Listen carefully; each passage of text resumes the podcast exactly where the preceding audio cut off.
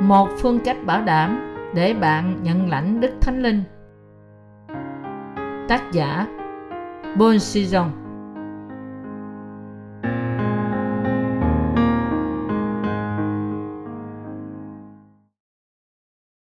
Bài giảng 1. Đức Thánh Linh hành động trong lời hứa của Đức Chúa Trời. Công vụ Các Sứ-đồ đoạn 1, câu 4 đến câu 8. Lúc ở với các sứ-đồ, Ngài dặn rằng đừng ra khỏi thành Giê-ru-sa-lem, nhưng phải ở đó chờ điều Cha đã hứa, là điều các ngươi đã nghe ta nói. Vì chưng, dân đã làm phép báp têm bằng nước, nhưng trong ít ngày, các ngươi sẽ chịu phép báp têm bằng Đức Thánh Linh. Vậy, những người nhóm tại đó thưa cùng Ngài rằng, lạy Chúa, có phải trong lúc này Chúa sẽ lập nước Israel chăng? Ngài đáp rằng, kỳ hạn và ngày giờ mà Cha đã tự quyền định lấy, ấy là việc các ngươi chẳng nên biết. Nhưng khi Đức Thánh Linh giáng trên các ngươi, thì các ngươi sẽ nhận lấy quyền phép và làm chứng về ta tại thành Giê-ru-sa-lem, cả xứ Giu-đê, xứ Sa-ma-ri, cho đến cùng trái đất. Sự ngự trị của Đức Thánh Linh là một món quà từ Đức Chúa Trời hay là do cố gắng riêng của con người? Đó là một món quà ban cho những ai nhận được sự tha thứ và bao hàm ý nghĩa của sự ứng nghiệm lời của Đức Chúa Trời. Một lần nọ, tôi kinh nghiệm trong việc nhận những ánh lửa giống như Đức Thánh Linh qua lời cầu nguyện. Nhưng những ánh lửa này không tồn tại lâu dài, nó đã lụi tắt khi đối diện với khối tội lỗi. Tuy nhiên, bây giờ tôi muốn bày tỏ với các bạn sự thật về Đức Thánh Linh sẽ ngự trị trong chúng ta mãi mãi, không giống Thánh Linh giả tạo dễ dàng bị dập tắt bởi tội lỗi, nhưng qua phúc âm thật. Đức Thánh Linh mà tôi sẽ giới thiệu với các bạn trong sứ điệp này thì không giống những gì mà các bạn nhận được qua lời cầu nguyện, nhưng chỉ bởi đức tin trong phúc âm của nước và Thánh Linh. Tôi muốn hướng dẫn các bạn để nhận một sự ngự trị của Đức Thánh Linh qua quyển sách này. Các bạn sẽ nhận thức rõ rằng Đức Thánh Linh linh cảm trong sứ điệp ta đang giải thoát ngươi. Đó là ý muốn trọn vẹn của Đức Chúa Trời cho chúng ta để nhận lãnh sự ngự trị của Đức Thánh Linh trong thời kỳ này. Bạn có thể học về sự ngự trị của Thánh Linh và nhận nó qua quyển sách này. Nếu sách này không thỏa mãn cho bạn, tôi khuyên bạn hãy đọc 2 quyển sách của tôi được xuất bản trước đây. Bạn sẽ nhận được một đức tin trọn vẹn qua sách này. Nhiều cơ đốc nhân cố gắng để nhận Đức Thánh Linh như thể Ngài xuống trên các môn đồ của Chúa Giêsu trong ngày lễ ngũ tuần. Bằng cách khai thác phương cách này, họ cho rằng Đức Thánh Linh là một cái gì đó có thể nhận được bằng cố gắng riêng của con người. Họ muốn có khải tượng, làm phép lạ, nghe tiếng nói của Chúa Giêsu, nói tiếng lạ, chữa bệnh và đuổi quỷ. Tuy nhiên, họ có tội trong lòng và nằm dưới ảnh hưởng của những ác linh. Ê-phê-sô đoạn 2, câu 1 đến câu 2. Ngay cả ngày hôm nay, nhiều người tiếp tục sống mà không biết rằng họ đang ở dưới ảnh hưởng của những ác linh. Đó là lý do tại sao Sa-tan dỗ dành và lừa dối nhiều người. Nó dùng nhiều phương pháp như là dấu kỳ và phép lạ. Đó chỉ thật là những ảo giác. Chúa Giêsu ra lệnh cho các môn đồ không ra khỏi thành Giê-ru-sa-lem, nhưng phải chờ điều Cha đã hứa. Công vụ đoạn 1 câu 4.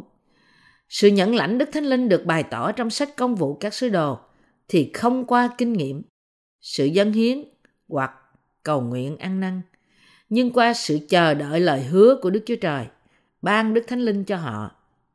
Chúng ta học được gì trong phân đoạn này về sự ngự trị của Đức Thánh Linh không xảy ra qua sự cầu nguyện thống thiết của con người? Đó là món quà của Đức Chúa Trời. Nó chỉ có thể đạt được qua đức tin trọn vẹn trong phúc âm của nước và Thánh Linh do Đức Chúa Cha và Đức Chúa Giêsu ban cho nhân loại. Sự ngự trị thật của Đức Thánh Linh xảy ra qua đức tin trong phúc âm của Đức Chúa Giêsu Christ ban cho chúng ta. Đức Chúa Trời ban cho chúng ta lẽ thật của nước và Thánh Linh. Vì thế, chúng ta có thể nhận được sự ngự trị của Đức Thánh Linh. Giăng nhất đoạn 3, từ câu 3 đến câu 5. Cụm từ lời hứa của Đức Thánh Linh xảy ra nhiều lần trong Tân Ước. Phi-e-rơ tuyên bố trong bài giảng của ông trong Công vụ Các Sứ-đồ đoạn 2 câu 38 câu 39. Trong phép báp têm trong ngày lễ ngũ tuần, Lời hứa của Đức Chúa Trời ban Đức Thánh Linh cho những ai nhận sự tha tội, như là kết quả của đức tin trong phúc âm. Sự ngự trị của Thánh Linh là một món quà được ban cho những ai là người nhận được sự tha thứ tội lỗi, và bao gồm ý nghĩa của sự thực hiện lời hứa của Đức Chúa Trời. Đức Thánh Linh trong Tân Ước không có một cái gì có thể đạt được qua sự thỏa hiệp của con người và Đức Chúa Trời, nhưng là món quà của lời hứa từ Đức Chúa Trời. Cho nên, sự ngự trị của Đức Thánh Linh như trong công vụ các sứ đồ không phải là cái gì có thể đạt được do cầu nguyện. Công vụ các sứ đồ đoạn 8, câu 19, câu 20. Đức Thánh Linh chỉ đến trên những ai tin vào phúc âm của nước và Thánh Linh. Đức Chúa Giêsu hứa với các môn đồ của Ngài sẽ sai Thánh Linh. Vì thế, họ có thể nhận sự ngự trị của Thánh Linh. Công vụ các sứ đồ đoạn 1 câu 5. Cho nên, các môn đồ của Ngài chờ đợi Đức Chúa Trời thực hiện lời hứa của Ngài. Bởi xem xét đức tin của những người nhận được sự ngự trị của Đức Thánh Linh trong Kinh Thánh, chúng ta nhận thấy rằng việc xảy ra không qua sự cố gắng của họ, nhưng bởi ý muốn của Đức Chúa Trời.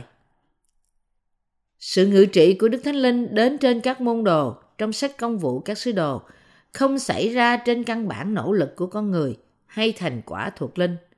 Sự đến của Đức Thánh Linh trên các môn đồ của Ngài, như được ghi trong Công vụ các sứ đồ, đã sớm trở thành sự thật. Nó đã xảy ra như lời Chúa Giêsu nói, không bao lâu nữa. Đây là phước hạnh đầu tiên trong thời hội thánh đầu tiên. Bởi xem xét Kinh Thánh, chúng ta có thể thấy rằng lời hứa của Đức Chúa Trời không được thực hiện bởi kiêng ăn, cầu nguyện hay sự tự hy sinh, nhưng bởi đức tin trong Chúa Giêsu. Sau khi Chúa Giêsu thăng thiên, các môn đồ nhận sự tha tội và sự ngự trị của Đức Thánh Linh trong cùng một lúc. Đức Thánh Linh ngự trị từ trời đến trên các môn đồ của Chúa Giêsu cách bất thình lình. Đến ngày lễ Ngũ Tuần, môn đồ nhóm họp tại một chỗ. Công vụ các sứ đồ đoạn 2 câu 1. Môn đồ của Chúa Giêsu họp lại, họ chờ đợi lời hứa của Đức Chúa Trời hoàn thành về việc sai Đức Thánh Linh đến, và cuối cùng Đức Thánh Linh đã đến trên họ. Thình lình có tiếng từ trời đến như tiếng gió thổi ào ào, đầy khắp nhà môn đồ ngồi. Các môn đồ thấy lưỡi rời rạc từng cái một, như lưỡi bằng lửa hiện ra, đậu trên mỗi người trong họ. Hết thảy đều được đầy dẫy Đức Thánh Linh, khởi sự nói các thứ tiếng khác, theo như Đức Thánh Linh cho mình nói. Công vụ các sứ đồ đoạn 2, câu 2 đến câu 4. Đức Thánh Linh đến trên họ, bất thình lình từ trời. Từ bất thình lình ở đây có nghĩa nó xảy ra không theo ý muốn con người. Thêm vào đó, cụm từ từ trời giải thích Đức Thánh Linh đến từ đâu, và cũng có nghĩa ngược lại rằng sự ngự trị của Thánh Linh không phải do sự cố gắng hay ý muốn của con người. Cụm từ từ trời bày tỏ lời nói rằng người ta có thể giành được Đức Thánh Linh qua sự cầu nguyện, là một lời tuyên bố lừa lọc. Nói cách khác, nói rằng Đức Thánh Linh đến từ trời cách thình lình có nghĩa rằng sự ngự trị của Đức Thánh Linh không xảy ra qua phương cách thế gian như nói tiếng lạ hoặc tự hiến mình. Môn đồ Chúa Giêsu lần đầu nói tiếng lạ để giảng về phúc âm cho những người từ nhiều nước khác nhau. Lý do của việc này là cho phép họ giảng phúc âm cho người nói tiếng nước ngoại quốc bằng chính ngôn ngữ Do Thái qua sự trợ giúp của Đức Thánh Linh. Những người từ các nước nghe tiếng của các môn đồ bằng tiếng riêng của họ, dù các môn đồ hầu hết đến từ miền Galilê. Các môn đồ thấy lưỡi rời rạc từng cái một, như lưỡi bằng lửa hiện ra, đậu trên mỗi người trong bọn mình. Hết thảy đều được đầy dẫy Đức Thánh Linh, khởi sự nói các thứ tiếng khác, theo như Đức Thánh Linh cho mình nói. Công vụ các sứ đồ đoạn 2, câu 3, câu 4. Ở đây, chúng ta nên có sự quan tâm đặc biệt với cụm từ Đức Thánh Linh, ngự trên mỗi một người trong họ. Các môn đồ chờ đợi Đức Thánh Linh trong một nơi. Họ đã tin nhận phúc âm và đã được tái sanh bởi nước và Thánh Linh. Nhiều cơ đốc nhân ngày hôm nay hiểu sai phần này. Họ tin rằng việc đến của Đức Thánh Linh xảy ra với những âm thanh giống như tiếng gió thổi trong khi họ cầu nguyện. Tuy nhiên, đây là việc hiểu sai về Đức Thánh Linh nổi lên bởi sự ngu dốt và lẫn lộn. Đức Thánh Linh đã làm nên những âm thanh đó khi Ngài đến trên con người không? Không. Những gì người ta nghe với lỗ tai của họ là những âm thanh mà Sa-tan đã làm khi nó muốn nuốt sống linh hồn của con người. Nó làm nên những âm thanh này với âm thanh bắt chước và đánh lừa cùng với những phép lạ giả tạo trong sự cố gắng làm cho con người bối rối bởi nhận lầm là Đức Thánh Linh. Người ta sai lầm về vấn đề này trong sự đến của Thánh Linh. Người ta cũng nghĩ rằng Đức Thánh Linh đến với một tiếng giống như tiếng gió mạnh. Họ đang bị lừa dối bởi ma quỷ. Việc đến của Đức Thánh Linh được ghi trong sách Công vụ Các Sứ-đồ chỉ nhận được do đức tin trong Phúc âm. Đức tin trọn vẹn của Phi-e-rơ trong Phi-e-rơ nhất đoạn 3 câu 21 cho phép ông nhận sự ngự trị của Đức Thánh Linh. Bởi sự kiện nổi bật trong lễ ngũ tuần đầu tiên trong Công vụ Các Sứ-đồ, Đức Chúa Trời muốn nhấn mạnh một sự thật rằng Đức Thánh Linh đến trên họ vì họ đã có đức tin trong Phúc âm của nước và Thánh Linh. Nhưng nhiều người nghĩ về lễ ngũ tuần như là một thời điểm khi Đức Thánh Linh đến từ trời với vài dấu lạ và tiếng ồn ào hỗn độn. Đó là tại sao ngày hôm nay, trong các buổi nhóm phục hưng được tin rằng con người có thể nhận được Đức Thánh Linh qua lời cầu nguyện thống thiết, kiêng ăn và đặt tay. Những hiện tượng như đuổi quỷ, té ngã vô giác, rơi vào trạng thái hôn mê trong vài ngày hoặc tình trạng run rẩy vô ý thức đó không phải là công việc của Đức Thánh Linh. Đức Thánh Linh là một ngôi vị có lý trí và không xem thường nhân cách con người. Ngài không có một thái độ sất láo đối với con người vì Ngài là Đức Chúa Trời, đấng khôn ngoan, có cảm xúc và ý chí. Ngài chỉ đến trên con người khi nào họ tin vào lời của Phúc âm, nước và Thánh Linh trong Công vụ đoạn 2 câu 38. Phi-e-rơ làm chứng rằng Đức Thánh Linh đến trên các môn đồ như sự báo trước của tiên tri Giô-ên. Nó ứng nghiệm lời hứa của Đức Chúa Trời được báo trước rằng Đức Thánh Linh sẽ đến trên những ai được sự tha tội. Nói cách khác, sự ngự trị của Đức Thánh Linh được ban cho những ai tin vào lẽ thật là Đức Chúa Giê-xu đã chịu báp têm bởi Giăng và bị đóng đinh để cứu nhân loại ra khỏi tội. Trong bài giảng của Phi-e-rơ với lời tiên tri của Giô-ên, bài tỏ rằng chúng ta cần phải biết tại sao Chúa Giê-xu chịu báp têm và tại sao chúng ta phải tin nhận nó. Cơ đốc nhân biết lẽ thật này sẽ dẫn đến chỗ nhận lãnh Đức Thánh Linh. Bạn có tin vào Phúc âm mà Phi-e-rơ đã rao giảng không? Phi-e-rơ nhất đoạn 3 câu 21. Hay là bạn vẫn có niềm tin vô dụng và mê tín đối với Phúc âm?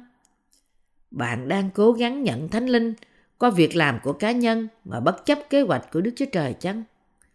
Ngay cả một số người tin Đức Chúa Trời và dâng những lời cầu nguyện ăn năn trong hy vọng được tẩy sạch tội lỗi cũng không có cách nào khác để nhận sự ngự trị của Đức Thánh Linh hơn là tin vào Phúc âm của nước và Thánh Linh.